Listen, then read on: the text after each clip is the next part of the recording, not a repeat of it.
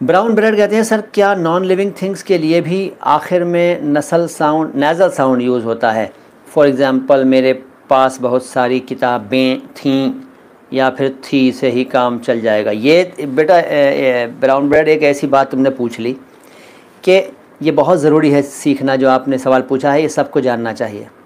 आज हालात ऐसे हो गए हैं, उर्दू और हिंदी दोनों में, हिंदी में तो बहुत बुरा हाल हो गया है, कि बच्चों ने, स्टूडेंट्स ने बिंदु लगाना छोड़ दिया है। नेज़ल साउंड को समझते ही नहीं है।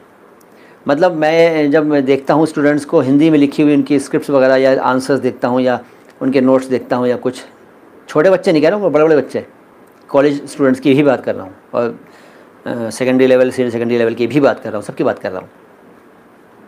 बिंदु नहीं लगाते हैं हैं को है लिखते हैं, मे को मे लिखते हैं, बिंदु लगाते ही नहीं हैं। बदहाली हो गई, बदहाली हो गई, भाषा का बहुत ज़्यादा वो हो रहा है। अगर इसको संभाला नहीं गया तो बात बहुत ख़राब हो जाएगी।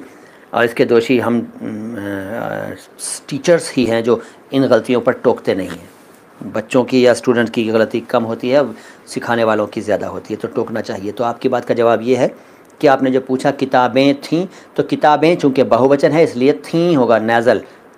हिंदी में थी लिखकर बिंदु लगाना पड़ेगा। ठीक है?